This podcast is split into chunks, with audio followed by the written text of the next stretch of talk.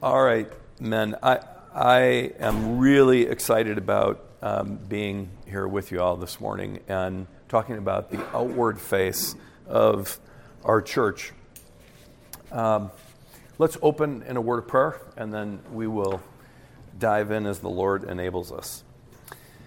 Heavenly Father, we thank you for what it is to know God not just to know about God, but to know God, to walk with God um, in all humility, seeking your glory um, and desiring, Lord, that the whole world would know uh, the glories of the gospel. Help us as men individually in our homes and the spheres of influence that you give to us in your providence and, Lord, through this church, to be faithful stewards of the faith given once for all to us that we might faithfully pass it on. In Christ's name, amen. All right, well. The outward face, as most of you know, is a term that we use to describe something very important in the trilogy of faces that we talk about here at Christ Covenant Church. The trilogy of faces, meaning our upward face, who we are in relation to the God who made us and who we serve our inward face, how the upward face reorients the way that we think about ourselves, the way that we process our sin, the way that we seek um, God's grace, and the way that we live out of gratitude.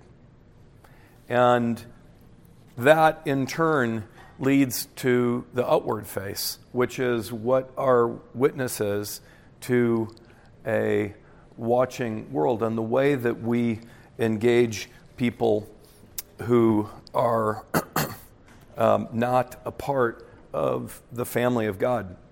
There are a couple of terms that we're using today, and I don't want to borrow those terms without starting by defining them because I think it's going to matter as we move into this conversation. The, the first term that we've just discussed, of course, the outward face, it's about our collective face, both as individual believers and as a church, turned toward those who are outside the family of God. So that's the outward face, broadly defined as we'll be referring to it this morning. We're using this term evangelism. Evangelism in this context is meaning the ministry of the Great Commission and the making of disciples from all the nations.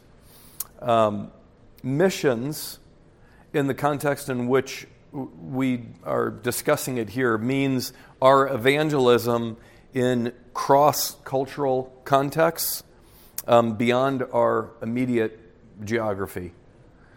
Uh, and then as we think about outreach, so you'll hear these terms mission and outreach, the mission and outreach ministry of our church. Uh, we'll have a missions team leader. We'll have folks that are involved in various outreach ministries. What's the difference between missions and outreach, and how do they connect to evangelism? Hopefully, these definitions of terms will help you see at least how we're using those terms here. Outreach in our context means our evangelism in our own cultural context and in our own immediate geography.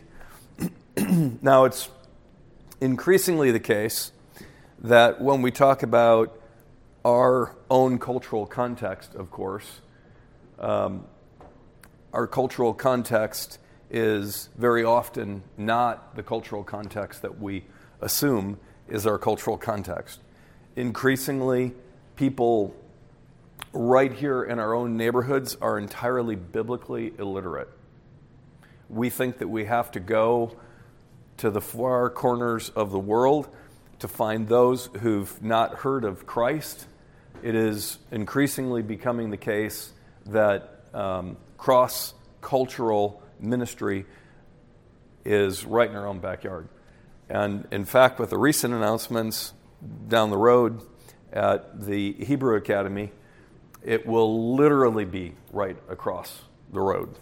And so um, these are terms that are meant to be helpful but not really restrictive. It's uh, a way of helping you to understand how we've thought about the evangelistic task of the church in connection to uh, what we do near and far. So, hopefully, as we um, move through this discussion, you will um, understand better how we think about the church's engagement in evangelism, um, both near and far, and the different dimensions of that.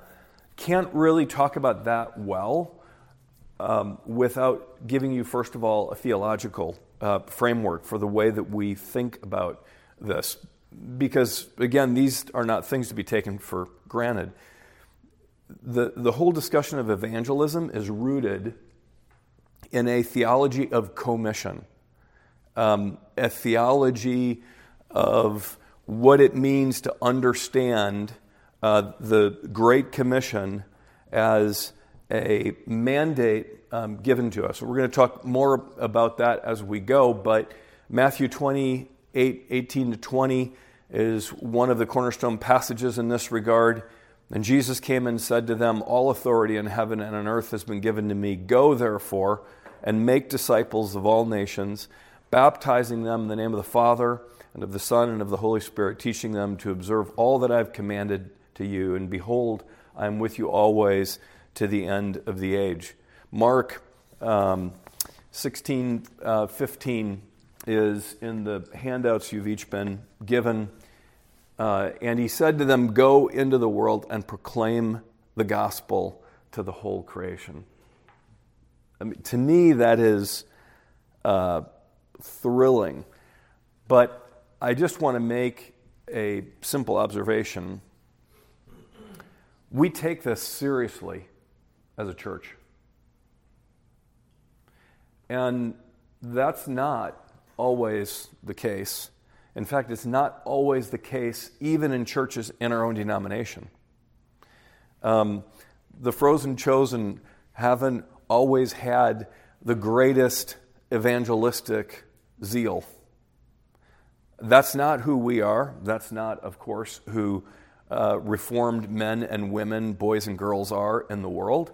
But it can uh, sometimes be the case that we get comfortable in our circle and we are comfortable staying in our circle and um, not carrying the message of the good news um, beyond that circle. So I just want to begin in terms of theological frameworks by saying there is a theology of commission, and we take that very seriously as a church.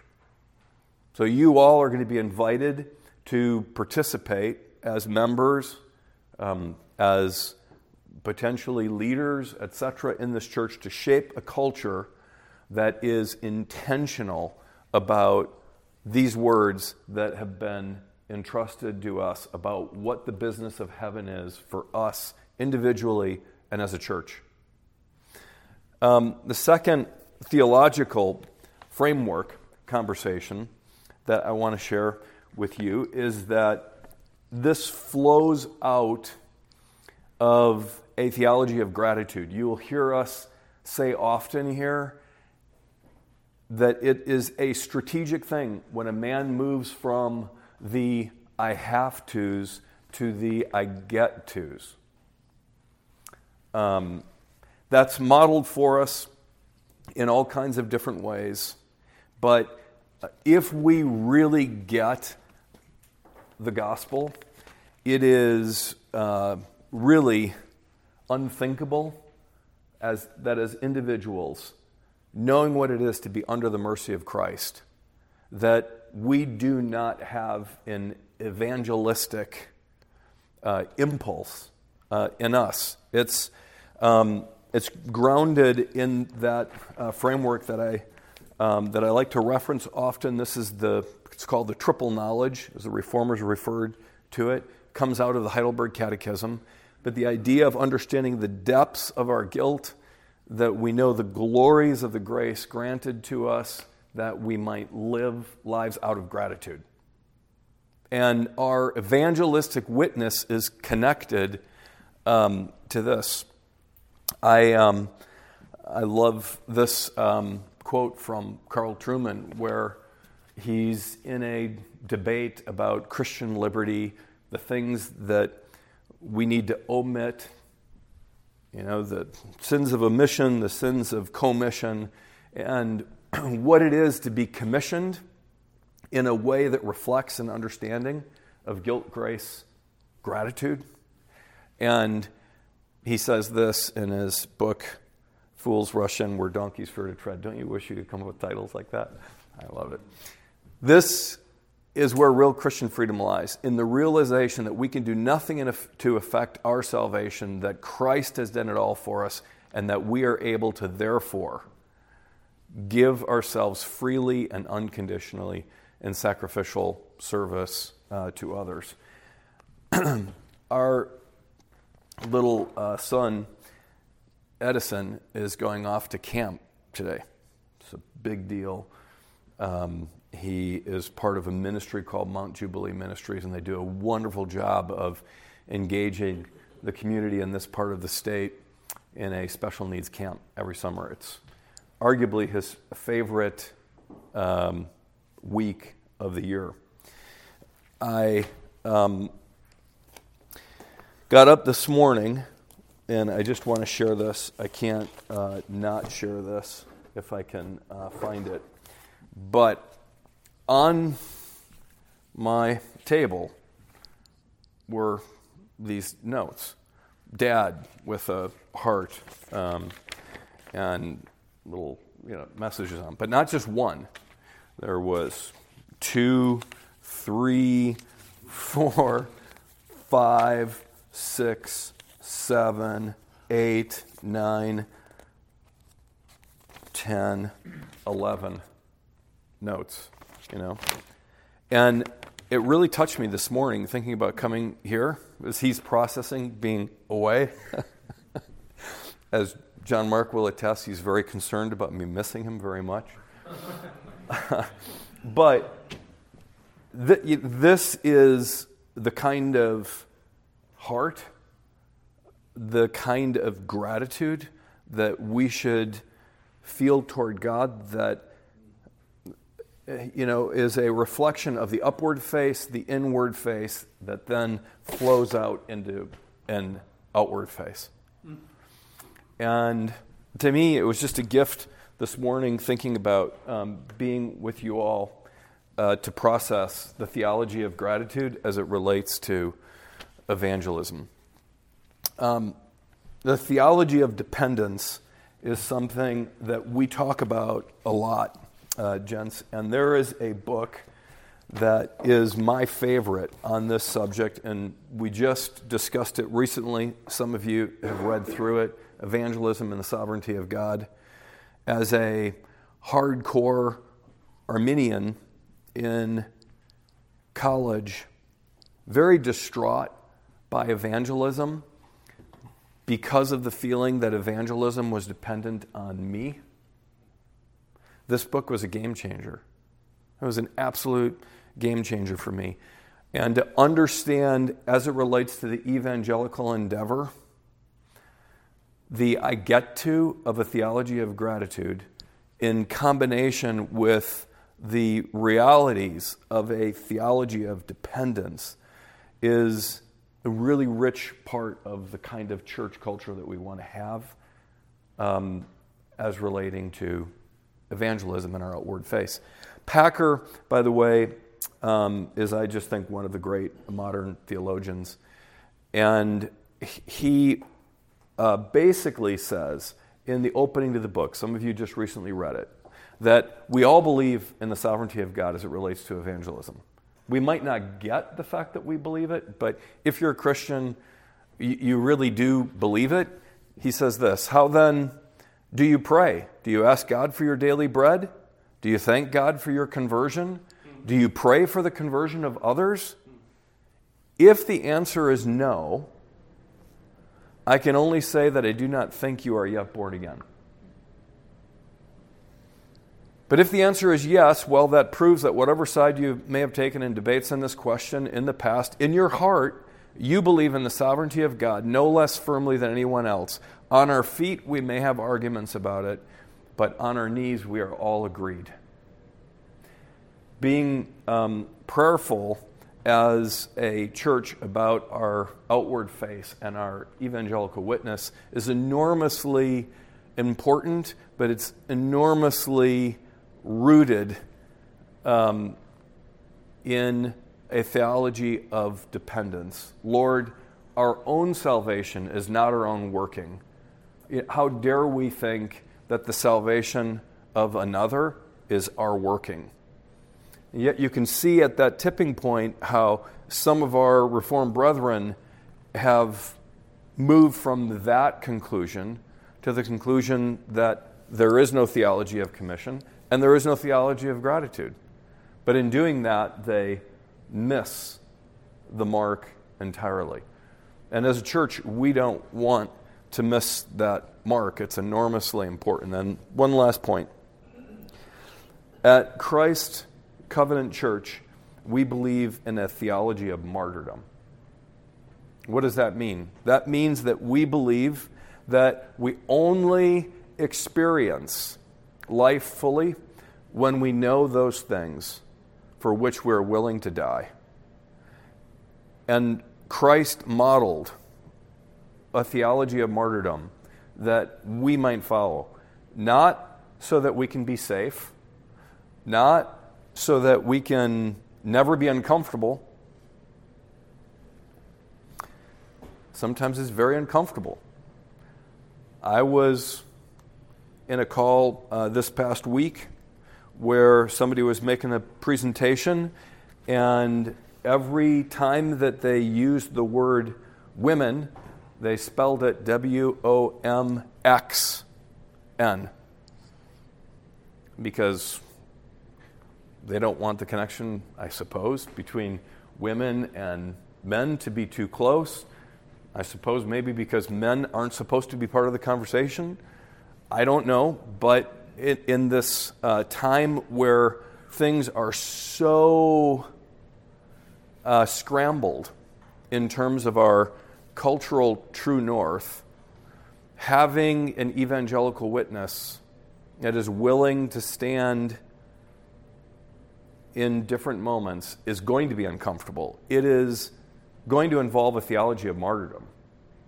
It is going to involve a process of understanding that the preservation and promotion of yourself is not the most important thing.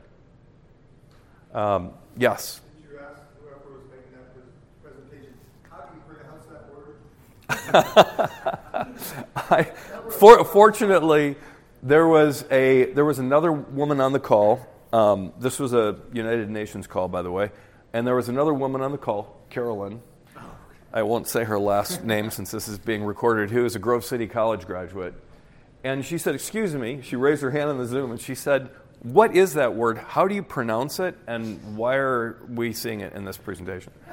Which was much nicer than me having asked the question. but um, a theology of martyrdom is an important concept to understand because we are literally putting people in harm's way and we are literally putting ourselves in harm's way when we are faithful to the theology of commission. And I just dare say this as well that as a church, if we are not experiencing any kind of discomfort as individual believers, if we are not experiencing some kind of discomfort in terms of the way that we are engaging the culture with the truth of the gospel and biblical worldview, then we are likely not engaged in the theology of commission and the theology of gratitude um, in a way that reflects a theology of dependence.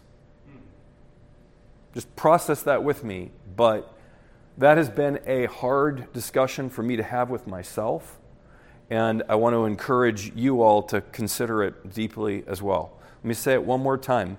If we are not in places where we are feeling uncomfortable, conversations, relationships, stewarded moments, it's likely because we've not taken full stock of the theology of commission, the theology of gratitude, and the theology of dependence. I can't do that because I might risk this the theology of dependence. I get to, I'm stepping into this moment, not I have to and I'll revisit it. Uh, it's just a, a, part, I'm sure, of where you're all at because uh, I know it's a part of where I'm all at. Sometimes uh, I'm at. Sometimes the culture gives us more moments um, than other moments to reflect on this. But I want to encourage you that the theology of martyrdom relates to um, a healthy outward face. And you know, I look out at you and I think even this week about a text from a uh, dear brother in Christ who's in this room, who's being told what he has to do in the workplace, and it pains him to the deepest places of his soul because he feels that he's being asked to compromise things that he believes to be true. Yes.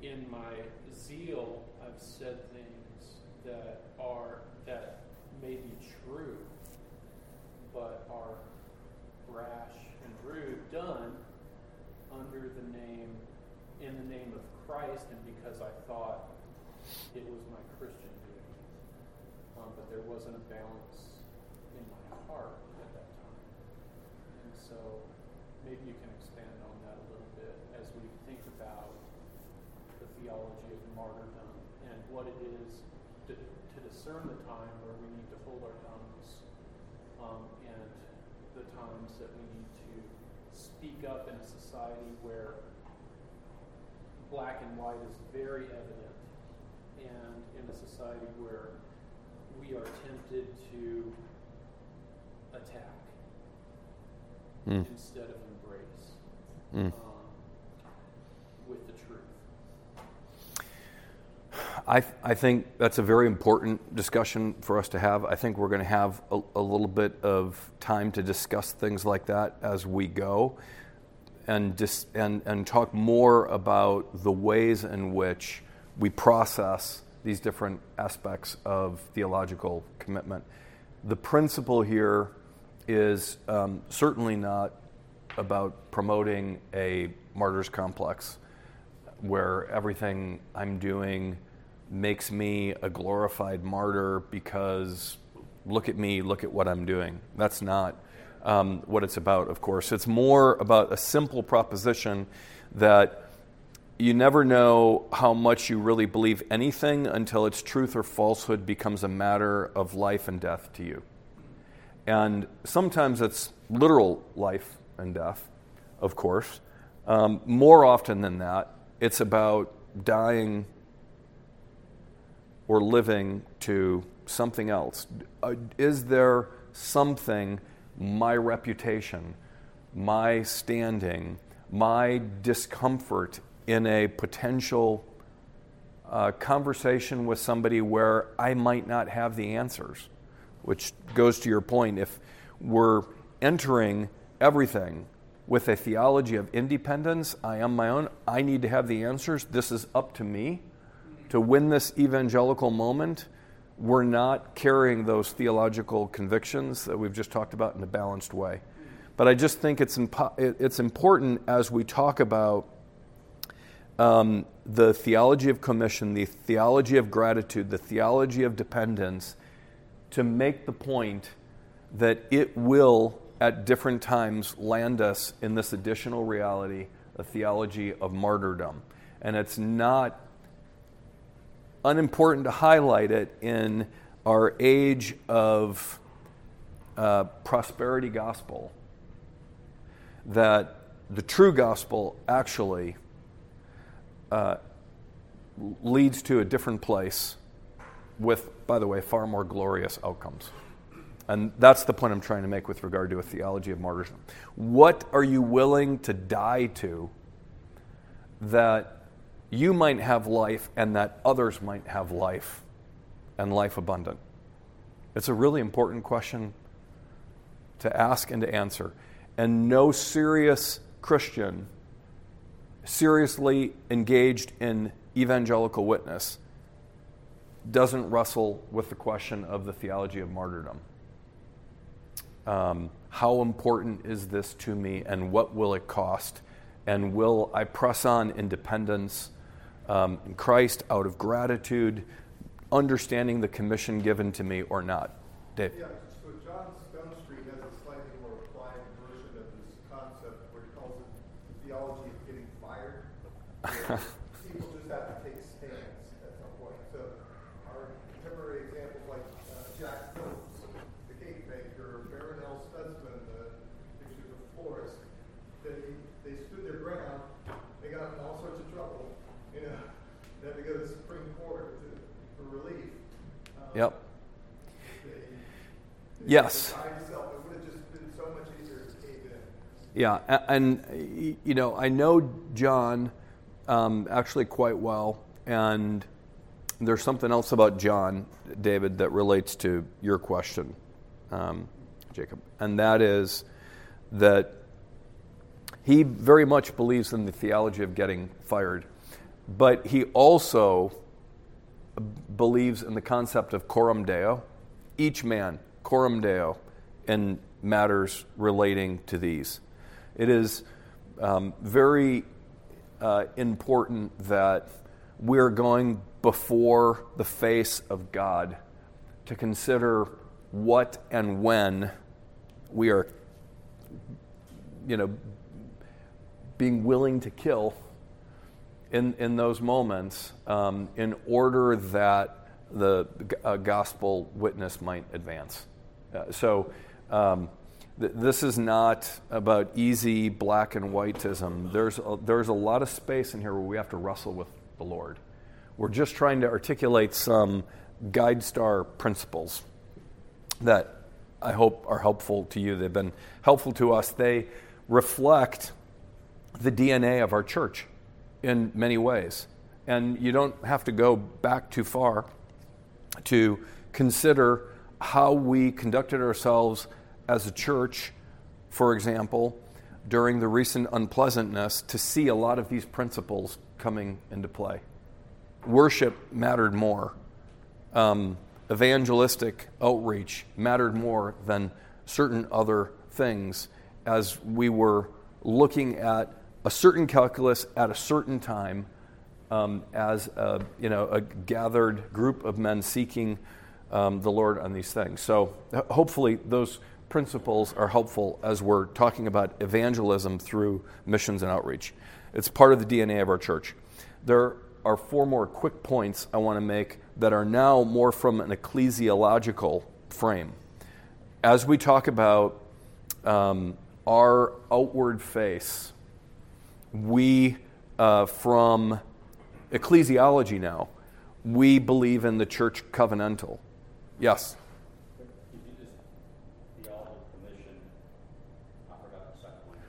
Uh, so the theology of commission, I, I, can make all these available to you, by the way.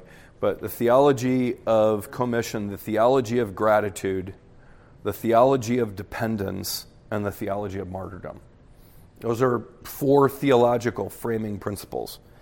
But now I, I want to um, take a step in a slightly different direction and talk specifically about how we view the church as it relates to the evangelical witness um, that we have. Because the church is increasingly being deconstructed. I had a missionary come to me for support recently, um, part of an evangelistic outreach, but not connected in any way to uh, the work of a church and uh, processing how you know what's really important is that people are reached. The church thing uh, can get sorted out. Different people have different views on that. You know, and I'm, I'm listening. This is not my thinking. This is not the church's thinking, by the way. I'm listening to this person processing, and I'm thinking, we're so different. We, we believe that the epic flow of the covenant runs through this room this morning.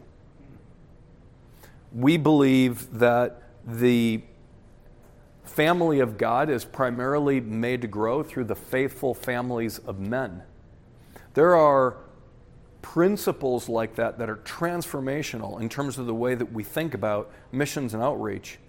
If we're sending somebody off into missionary work and their first task of evangelism to their family is not happening um, because of that, we step back and say, you know, let's uh, talk about first things first. These are challenging concepts that relate to the way that we approach um, missions and evangelism. We believe in the church glocal. Now, what do I mean by that? That's a term from one of my mentors, Stuart Briscoe. Uh, and he, he liked to say that we shortchange the people in our church so much when we give them a vision of the church as our church. It's this one. This is your vision. Um, because the church runs across the ages, the church Big C runs across the continents. The church Big C, if we're connecting this church with the church, the vision that we give our children of um, what the, the church is and how the bride of Christ ought to be contended for is entirely different. So, part of the reason why we're so excited about having the Carter family with us, um, as we did for uh, an extended period of time, is it's a reminder of that. The church is here, the church is there, the church runs across the ages. Every time we sing through the hymn book and are singing a hymn from the 7th century and singing a hymn from the 18th century and singing a hymn from the Gettys in our generation. Doesn't that thrill you? It's a vision of the, the church glocal, it's a vision of the church covenantal um, that runs across the ages.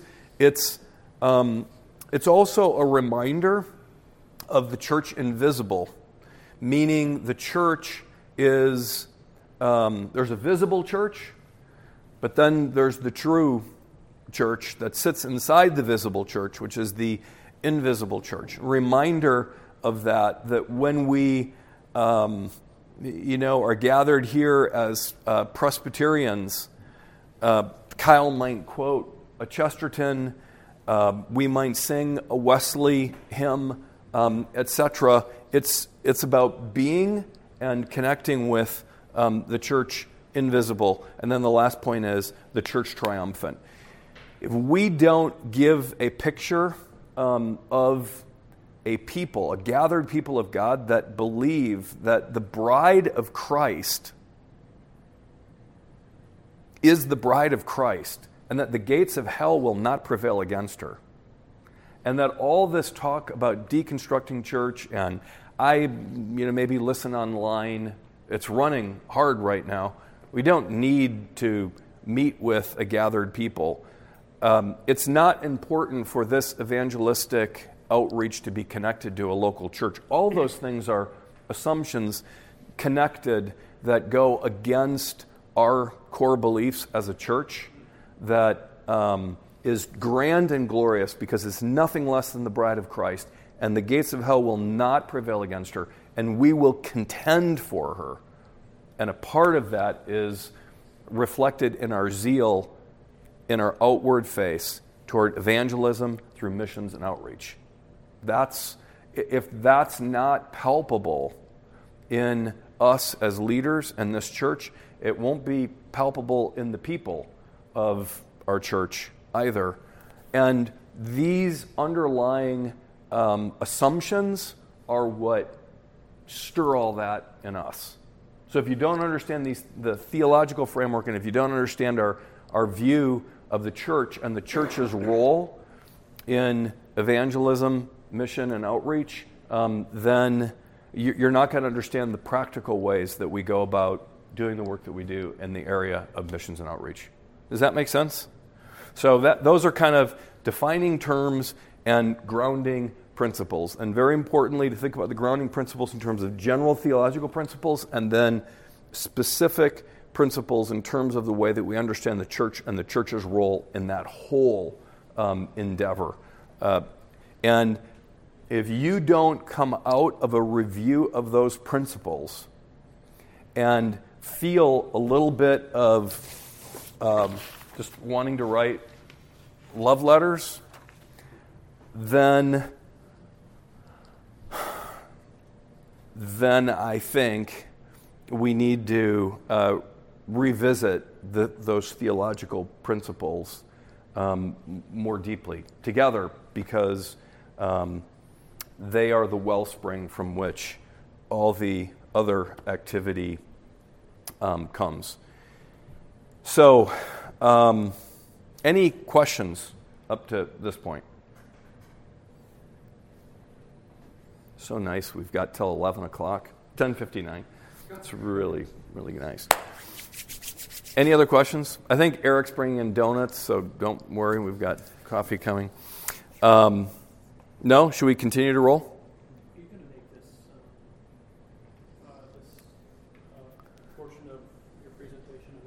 Yes. Um, I will make sure I figure out how to get a copy of this uh, deck to everyone. Yeah. Er- If Eric says it, yeah, it'll get done.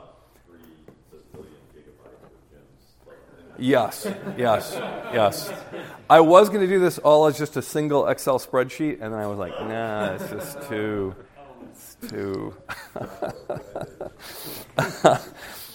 um, yes. Do you think the uh, deconstruction of the church is kind of out of a desire of breaking away from that anchor of dependence on the Lord?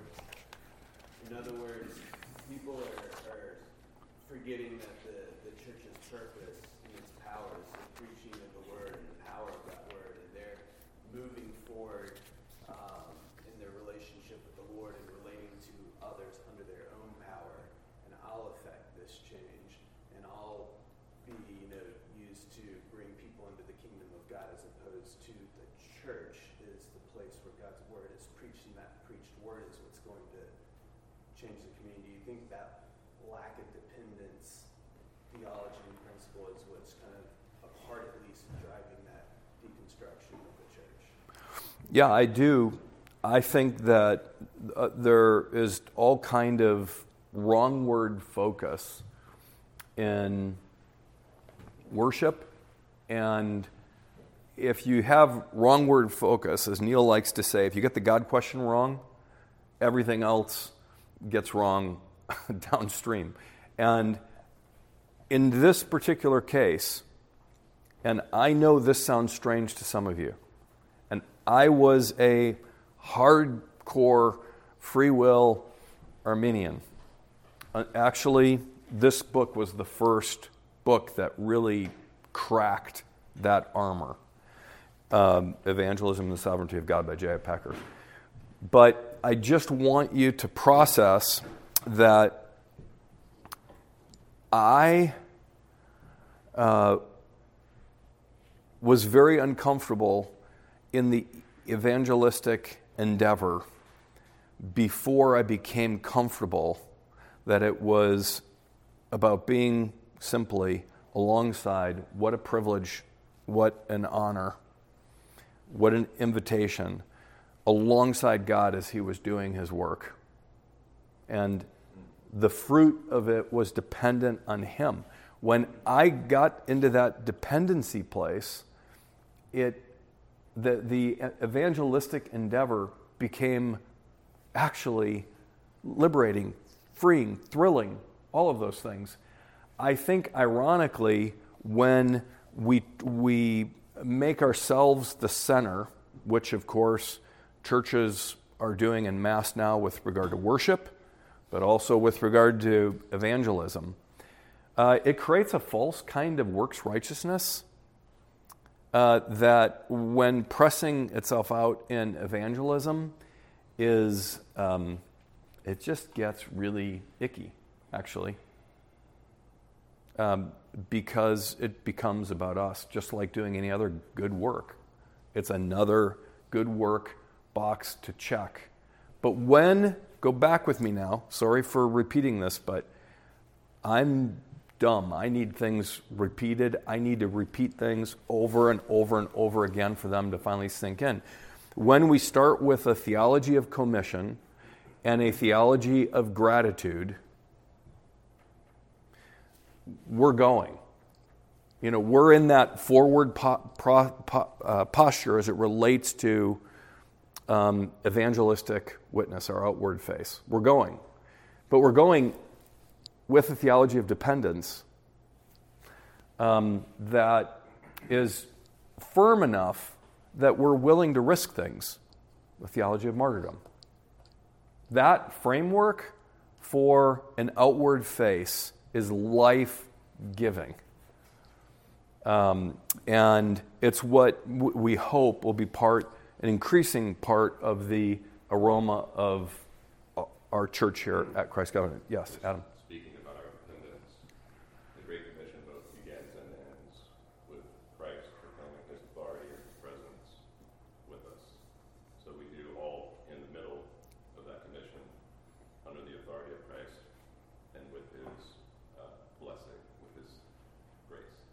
Yes, it's a very good point. The, um, the commissions are framed with Christ before, Christ after, Christ to the left, Christ to the right.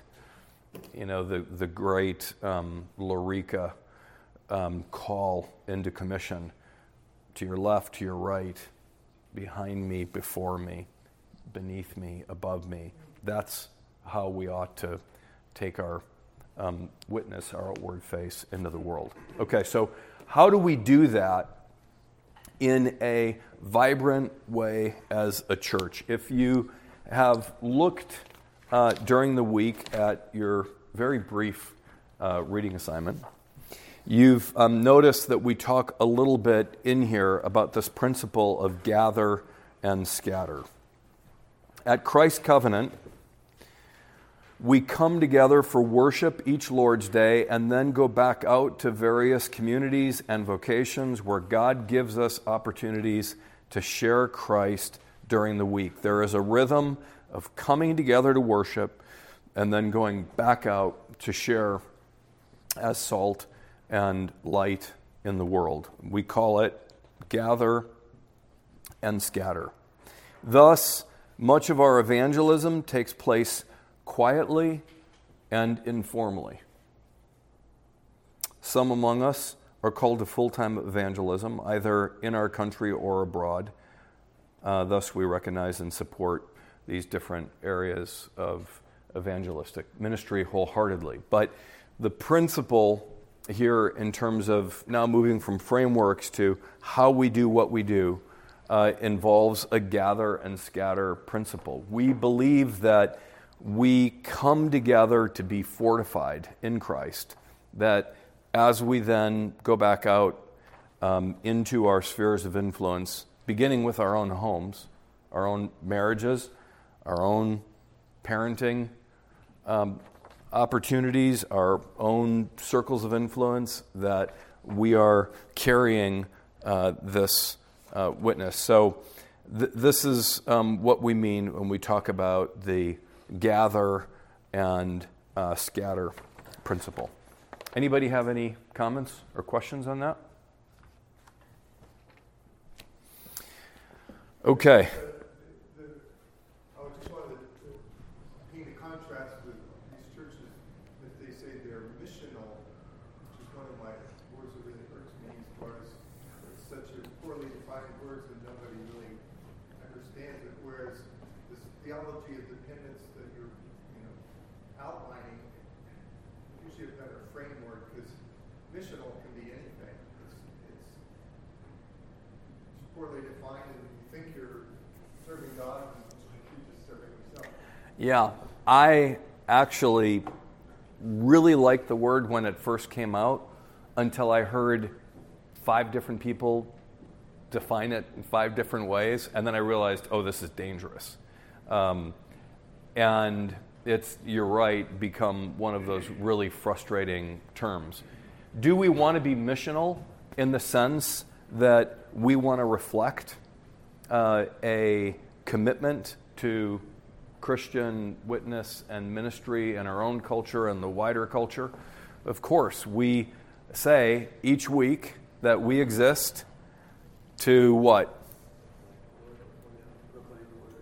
Proclaim the Word of God, to model the grace of God, to extol the glory of God from this place to the ends of the earth. That's, Dave, to your point, missional. But it's missional defined in a certain way, whereas missional, unfortunately, now has become defined in a different way. If you look in the text here, you'll see a linkage to the second point. This work begins at home. And th- this principle is the principle of uh, concentric circles. We're going to talk about some of the specific um, mission and outreach work that we're involved in in a second, kind of map it back to these things. But in terms of concentric circles, it's really important to us that as you think about your outward face, you're starting in the most intimate uh, places. You know, what is your outward face in relation to the way that you are shepherding your wives?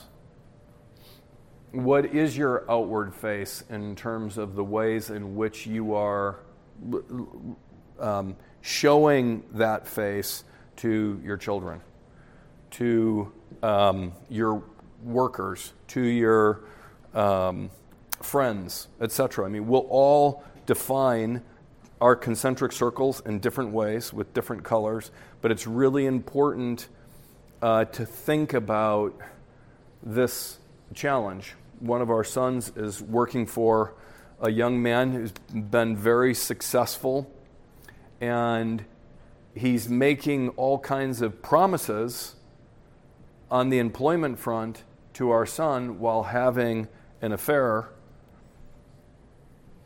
And that kind of duplicity has characterized too much of the church. The church that starts with an outward face that's about flash bang, flash in the pan type stuff is a dangerous church. The execution of the sound and lights and dry ice effects may be spectacular, but you know, to, to start at the most inner um, places of who we are coram deo before God as it relates to our outward face and to understand um, how the outer and the inner man can be one is really important and it relates to the way that we think about equipping the saints equipping all of you for evangelism. In kyle's sermon this morning if you are not feeling the division of your souls um, so that you can, as you go into the new week, if I'm not feeling the division of my soul, as we go into the new week, to, to reorder our affections from our most you know, intimate um, missionary work out to uh, the extremities, it, um, it's not good. This painting, by the way, is worth a fortune, just so you all know. Um, I know you probably think Eddie did this too, but he didn't. It's worth a fortune.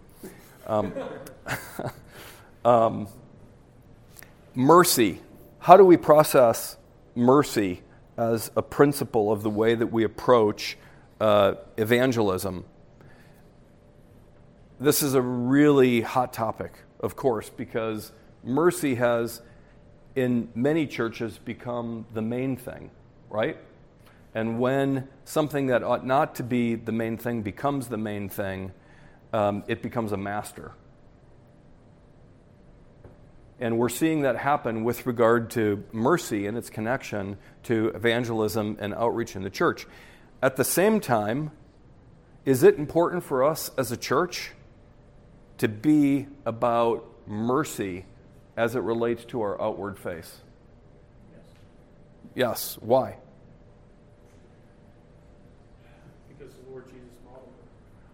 Because Christ modeled it. We were shown mercy, so we're called to give it, and actually are told that if we don't, we should question whether or not we understand the extent to which we've been shown mercy, right? My favorite parable, the parable of the unforgiving debtor.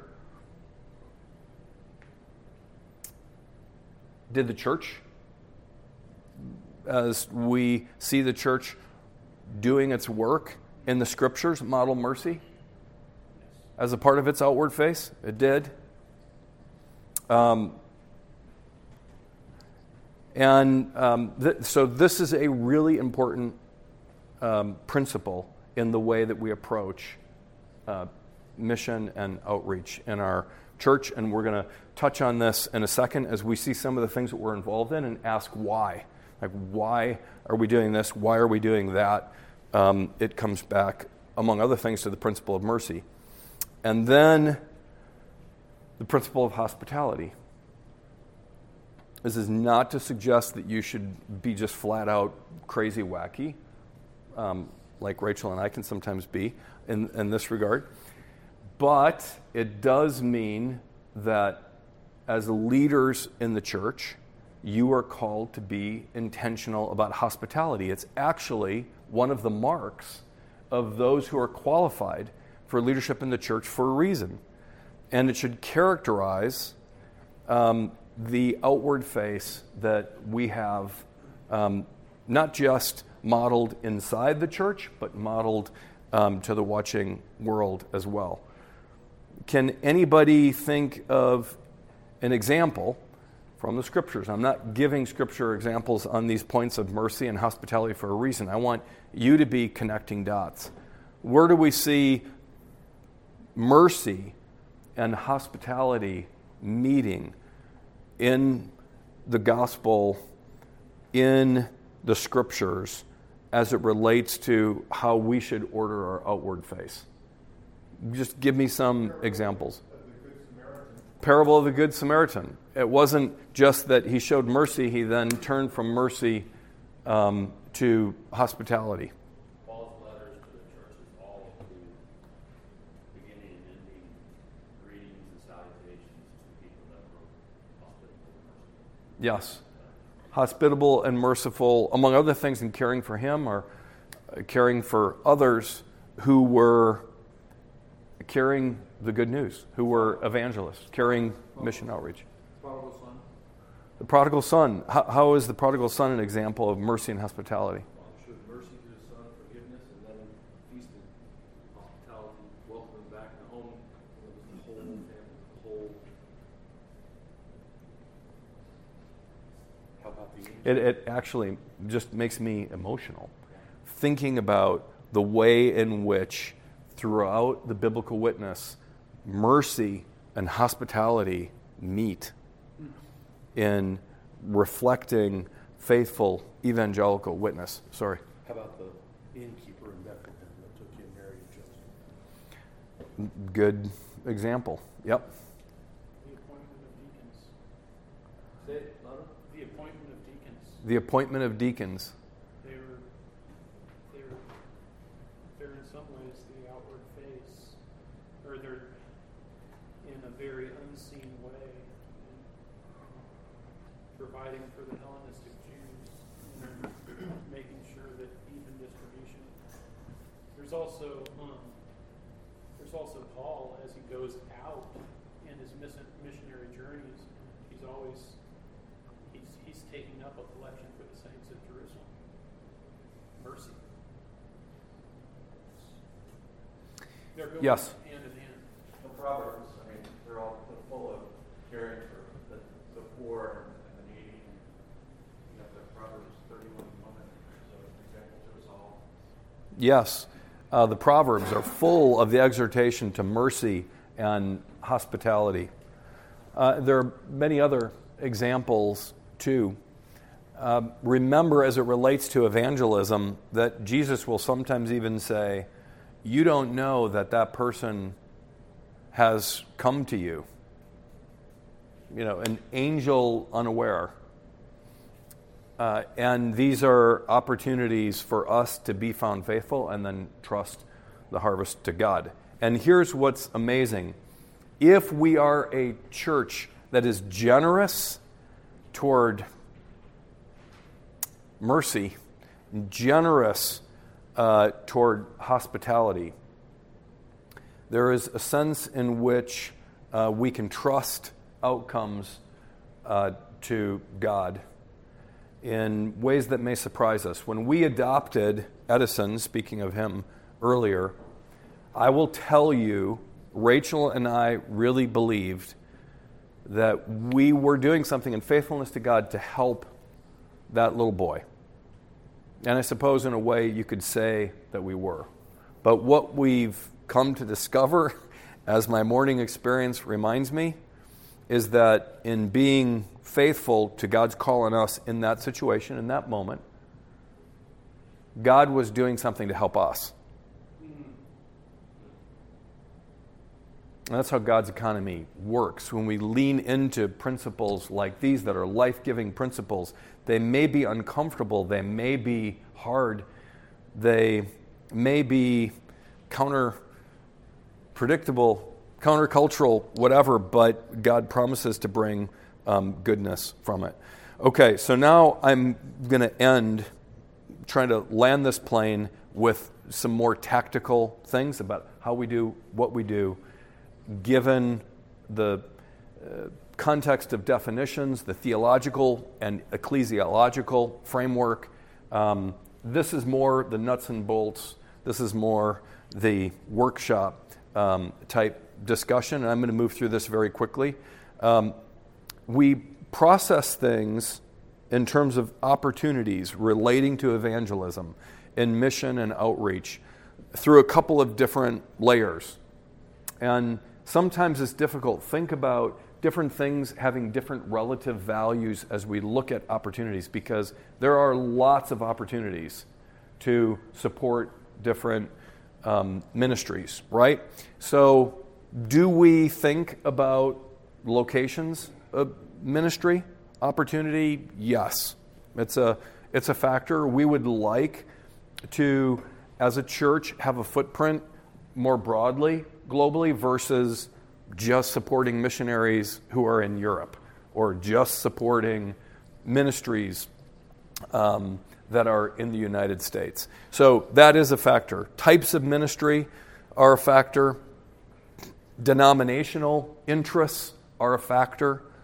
All things being equal, would we prefer to support somebody from our denomination, all things being equal, versus somebody from the PCA, somebody from a independent um, missions movement, etc. Yes. Um, and then there are relational contexts that we consider. How uh, close are we to the people who we're creating relationships with? So it's as as we look at different opportunities. There's the um, you know there's the Jerusalem, Judea, Samaria, ends of the earth um, kind of matrix where we're thinking in those terms, but there are many other factors as well that makes it more like a 3D chessboard sometimes as we're um, assessing ultimately as a session where we think um, the church's um, priorities uh, could be, should be as it relates to missions and outreach. So I'm going to, with that background, just give you a couple of examples and have you fill in the blanks in terms of why we would be involved with some of these ministries, either in a missions context or an outreach context. the Pregnancy Network in Greensboro, for example, has been a ministry partner for us for some time. We have a liaison, which we'll discuss in a moment, to that area of ministry support. Um, we think it's important. How does our outward face commitments to evangelism, missions, and outreach connect to this engagement? Is this missions or is it outreach in the way that we would define it? Yes? Well, we support, we support life and we support the new birth. And so it would be, um, it would be natural and consistent for us to support the birth of children who may go um, unbirthed.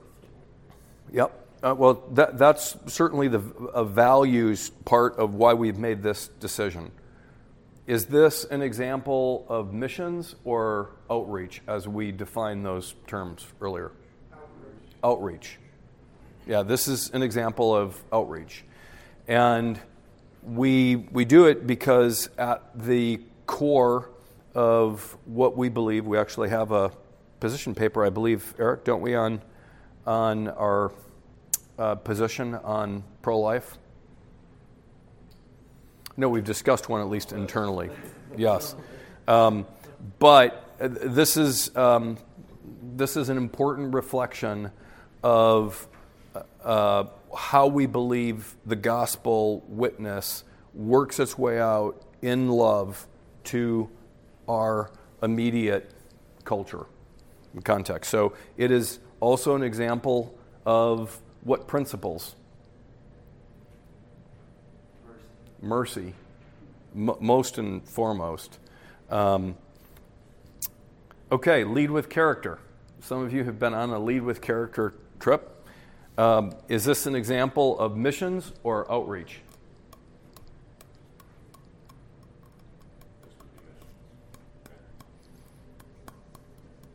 It's not, it's not a direct outreach to our immediate um, surroundings or help them. It's more uh, direction and creating a foundation for character, godly character. Yeah. We've actually viewed lead with character, Eric, you can correct me if I'm wrong, as an opportunity for missions and outreach because we use it to engage uh, local community and people, including people who are not part of our church, um, and to uh, help you know shape their vision of biblical manhood because we believe that the vision of biblical manhood is key and core to our evangelistic witness, beginning in homes and emanating out into the world from that. Would you, how would you add to that, Well, Eric? we, we categorize it as leadership development, so it's one of those, you know, infant investments in what could be, what could be both. So it's, you know, an investment in, on the early side of biblical leaders.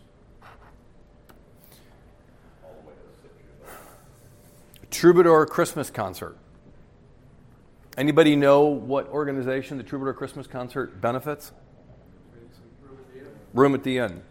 Now, Room at the Inn is a Catholic charity. They were founded as a Catholic charity. They're doing very um, important work in our community in providing a home uh, for battered women and, in many cases, battered women and their children. W- Why, uh, why, first of all, would we partner with a Catholic ministry?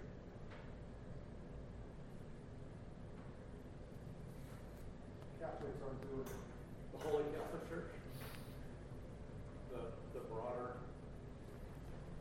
Uh, yes, it does have to do with a larger vision of uh, what the church is. The historic church certainly includes uh, Catholics who have been believers, some of whom we uh, might quote or reference in our um, in our sermons, in our teaching, and as e- even though we don't agree with the theology of the Catholic Church, there is a common shared faith reflected in the Apostles' Creed. But what was very important for us in getting to know Room at the Inn was that Room at the Inn requires anybody who's staying in their home to be connected with a local church. And they send in the neighborhood of 50% of their boarders to um, evangelical Protestant churches. It's, they, they want to encourage them to uh, connect with the faith community um, that they've been a part of or that they're open to being a part of. But w- what principles does this um, commitment to supporting Room at the Inn reflect? I'm thinking of two biblical references. One is where Jesus says, you know, leave them alone if they're not against us, they're for me. Um, number one. Then number two, Paul says, you know, when he's sent into prison, he says, you know, it doesn't matter whether they're preaching out of envy or trying to cause harm, the gospel's being proclaimed. You're going to the yeah deeper question of why we sometimes are in agreement, for example, with Room at the Inn or with Pregnancy Care Network when there are people from different denominations, even denominations that we may have great difficulty with, who are a part of it, believing that it's a part of their gospel witness. Um, but this is mercy ministry. This is hospitality, um, and um, and so forth. Same thing. Food pantry. John Mark each month is delivering uh, food, and we're distributing it in partnership with other area churches, mostly Trinity Church. Again, different denominational church in partnership with them. Every bag of food delivered with prayer in the name of Christ, you know, seeking that person's well being as it relates to spiritual nourishment more than um, their physical nourishment. And as a church, uh, you know, to us, this is a helpful principle um, to remember that sometimes the most important work in the long view can be the work in the short view that seems to suggest the least amount of progress. We'll trust that to um, God, but that is uh, ex- an example in that regard. Um, we, um, referencing those couple of examples, it's just a couple of examples, by the way, I just pulled at random, a few examples of the way that we are involved in evangelistic outreach through missions and um, local outreach. We use a partnership model that aims at deep, authentic relationships grounded in support and prayer um, as the focus, uh, though sometimes one time gifts are made to specific projects. We usually are involved over a long period of time with the ministries that we partner with. In each case, we're looking for Christ centered and church connected ministries. If ministries believe that they are an island, um, we were not excited about that because ultimately we believe that the task of discipleship is primarily a task that is worked out in the context of the church. So if somebody is just about collecting decision cards and they're not serious about making a connection to the life of a gospel centered church, we're not going to be looking at that kind of um, evangelistic work uh, with particular favor because we think that working with church connected ministries is uh, vitally important in the work of discipleship, which is the heart of evangelism. Um, just so that you know, the way that we make um, the decisions that we make is through a, a structure that is session led as it relates to final decisions on missions and outreach allocations and partnerships. Um, though the feedback that we get, particularly through our missions team leadership and our outreach liaisons is helpful and important. We may not know about particular needs that a missionary has. If it isn't for our missions team engagement, we may not know about specific opportunities that we might have as it relates to um, our outreach partnerships in the city.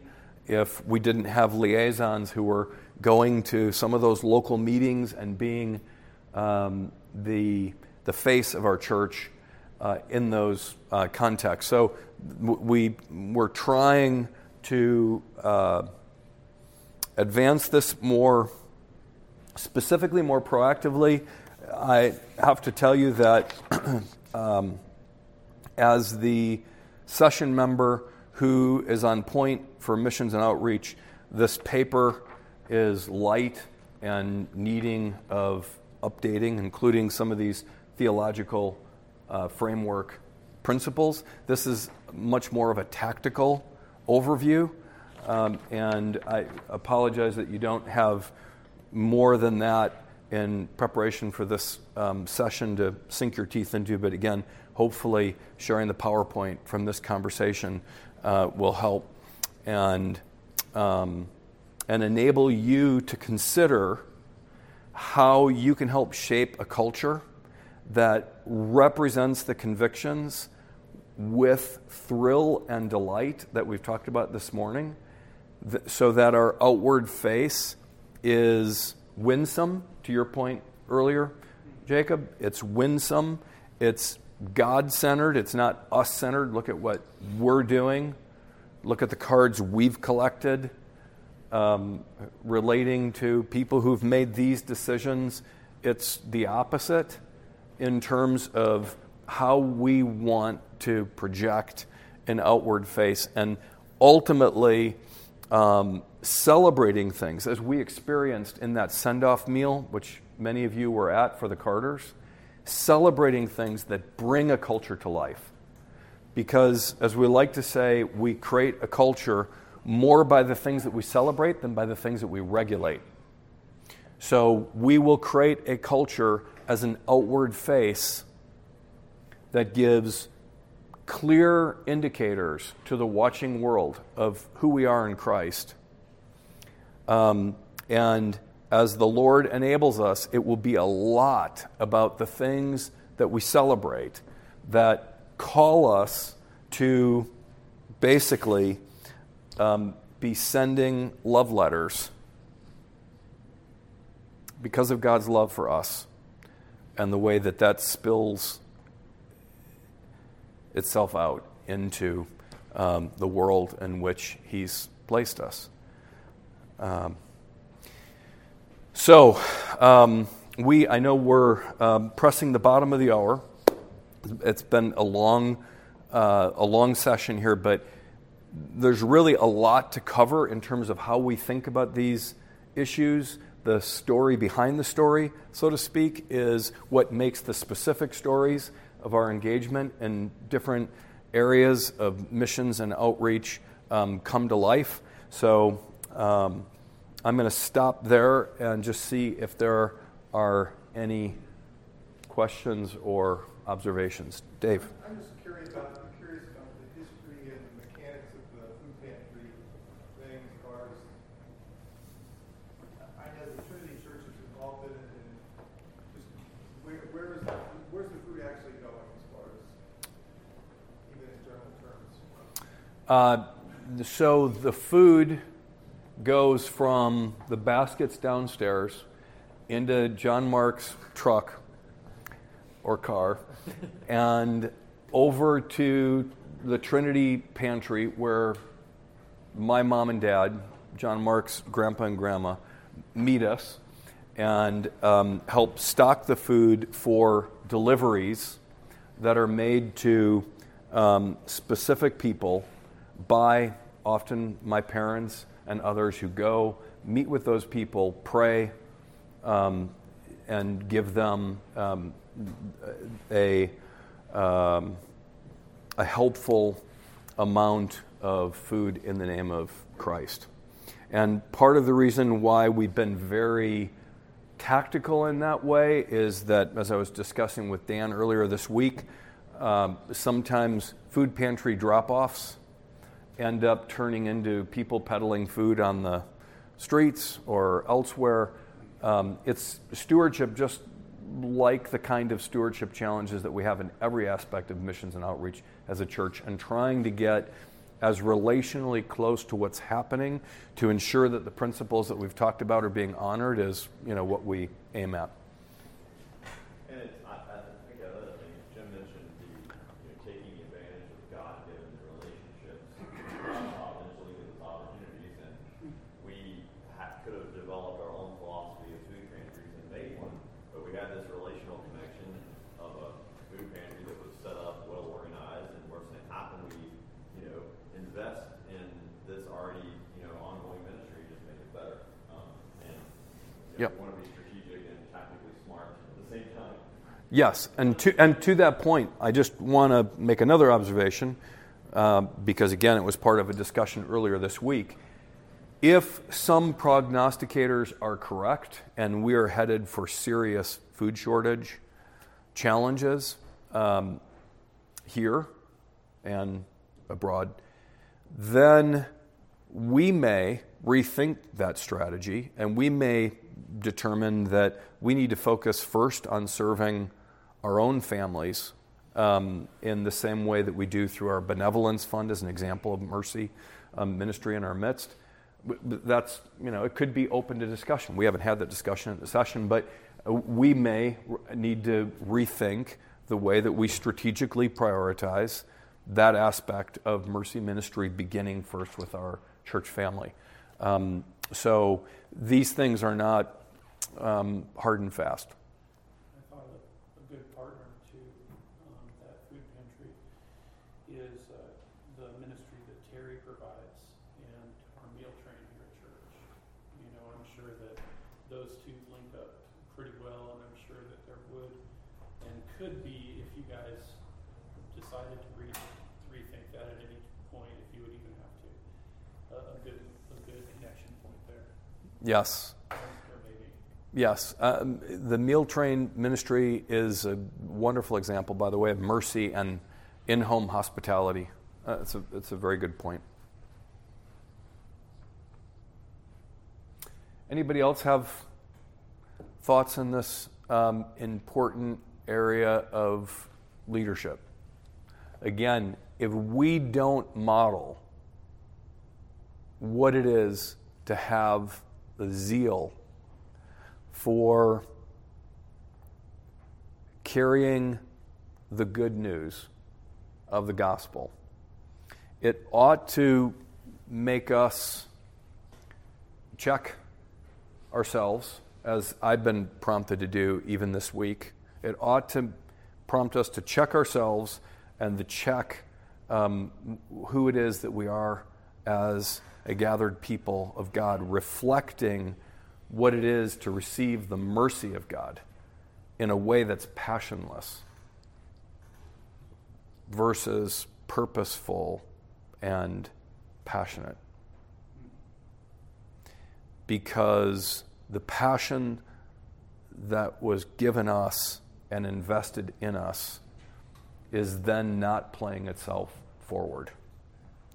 And too many churches of our ilk are not known for passion in this area. And we should take that seriously and endeavor in that regard to be very counter predictable in who we are and our witness in the world for Christ. All right, I hope this was helpful. Ben. Could you just give a broad overview? Sometimes we're asked, who's the, uh, I heard somebody that, uh, really has a good mission out there, and I would like to see if our church would be interested in that. Yes. Who do I contact? So, on the back of this handout, supporting new missionaries and church planners, while suggestions for new opportunities are welcome, the session will have the primary responsibility of interviewing prospective missionaries and church planners to determine philosophical and strategic alignment, especially in the area of theological conviction, philosophy of ministry, and specific ministry goals.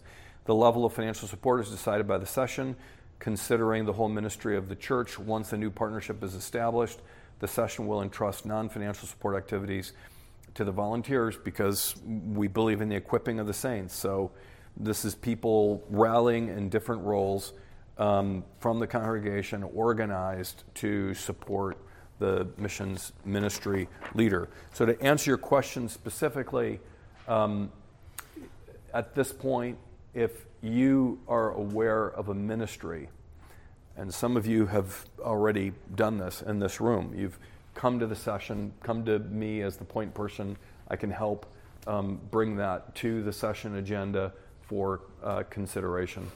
And, uh, and we are right now just transitioning to a new uh, missions team uh, leader. Uh, Stephen Bryant served in that role, as many of you know, for some time, and um, and that is being formally transitioned. I don't know that that has um, been announced yet to the congregation, so I will defer on that point um, today. But uh, we're very excited about um, evangelism, missions, and outreach continuing to be a very vibrant part of the life of our church here at Christ Covenant. Does that answer your question, Ben? And then Will had something he wanted to share in closing. you're, you're right on time. yeah. Um, anybody else? Dan, I think you're the only. Have any of you spent time in a missions context, extended period of time overseas? Yeah. You have? I served with my family for seven years in China. Really? I didn't know that. Any piece of context you'd add on this discussion from that? Um, just, just that, that book. I remember at the end of our first year there, we had gone a whole year and seen no fruit, as it were. And I remember at the end of the year, we're uh, coming home for a, a summer leave. I was in a teaching context, so we, we were students. We were coming home for a summer leave, and I remember feeling a great deal of pressure. You're going to come home, and people are going to ask you, what, what has happened? Mm. How many converts did you get? Mm. And we saw nothing particular, and I felt a great deal of pressure about that. And um, the Lord, in His mercy, gave us a gift at the end of that year where I had a student of mine come to my house, knock on my door, and ask me for a Bible. Mm. I had no clue. Out of the blue, she asked for a Bible. Of course, we gave her one. Mm. And at that moment is when it hit me. It, it's not the activities that we do; it's the activities that that the Spirit does in the lives of these kids. And we came home for the summer, went back in August, and she comes back and says, "Here's your Bible. By the way, I, am a Christian now." I was like, "No, that's your Mm. Bible, Mm. uh, not mine." And um, it, it was a great lesson Mm. for me. And Mm. I, at that time, I was pretty firmly Arminian in my overall beliefs. I Mm. didn't even realize the transition that was happening at that time Yeah. in, in my faith process. The theology of dependence matters enormously in this area. Um, I, we have a young man who came and met with me um, earlier this week. He should be at the service at 11. Who um, don't know that I would say has been wrestling with suicidal thoughts, but uh, deep insecurity in terms of who he is as a man in the world. Is he significant enough? Is he actually shortchanging God because he's not significant enough in the work that he's doing in the world and he's in this downward spiral? It's, it, it was really alarming to me to sense the extent of the spiral that's on him because he's processing things in a God frame and saying, I'm unworthy because he doesn't really understand the theology of dependence. The most dangerous men I've ever known in my life are the men who say, I am my own. I am my own. I got it. Thank you. There's no theology of dependence in them. And they're the most um, desperately in trouble. Um, Well, that, cha- The- that the- changed the- the, way we did ministry. Yeah. For six more years, and God in His mercy gave us that the first year we were there. Yep. I prayed yesterday, um, was working, uh, doing some construction work with Patrick Crahan. Patrick was going yesterday evening to meet with a CrossFit friend who he'd kind of lost touch with but has been sharing the gospel with. Patrick Crahan models to me what it is to be evangelistic. Um, and I'm, I'm, I'm grateful for it. He, he sharpens my, uh, my fervor, you know, and we remind each other what it is to be winsome or not. We remind each other what it is to be dependent on prayer and not uh, seek anything other than the Lord's will be done as we show up in moments of invitation with a theology of commission, with a theology of gratitude, with a theology of dependence, and with a theology of martyrdom, being willing to have it cost us something and knowing that it's more important uh, to be found faithful in those moments. Dan, do you have anything as the other missionary in the room that you'd like to share on this subject in closing? You're wearing a bow tie, and also I figure you've got something, something, don't you think? He's got to have something smart to say wearing a bow tie. Um, I grew up on the mission field, and I went to Bible college at, at Piedmont Bible College, and I was very convinced that evangelism was a tactic. And learning the Bible, memory, memory verses, learning chapter and verse, all the arguments against things was very important. And I was, I did have an agenda about that, but it, I burned out. So much so that, that my wife and I left church and we were part of a home group. And of course, we thought the church was the problem, and it turns out we were the problem. And that burned out. And we went to Redeemer in Winston. And I wanted to argue with the pastor about, about election. And he wouldn't argue. And he just said that theology of election is best understood in the context of worship. And that changed my life. You know, I, was, I went to church, I went to school to be a pastor, and now I'm in business. And I had been in business all those years, and the context of worship um, allowed me to reimagine and, and, and s- in, in many ways rehear God's call. And I honestly think that um, it renewed my vision for world missions. That, that church sent out more missionaries than any Baptist church I was a part of. Um, and it, it transformed my life and my wife's life. Hmm. And so the context of worship, I mean, relative to evangelism, you know, it's really just taking what God had given me, you know, for my That, gentlemen, is the best way that we could end this discussion is to be reminded that evangelism is best understood in the context of worship. And so we um, prepare to head to worship now. Let's um, close in a word of prayer. Heavenly Father, oh, what a glory it is to consider who you are and all that you have done for us, and to consider what it is to be in Christ, with Christ, and for Christ in the world. To know the company of the Father and the Son and the Holy Spirit as we seek broken, desperately broken people that we are. To carry an outward face individually and collectively as a church that honors you and that points people outside the church toward the life giving thrill of being a part of the church,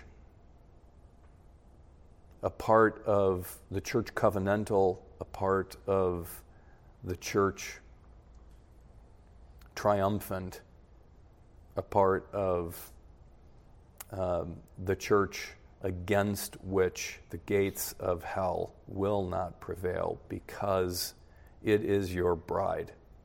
Help us to contend for her. Help us to delight in her.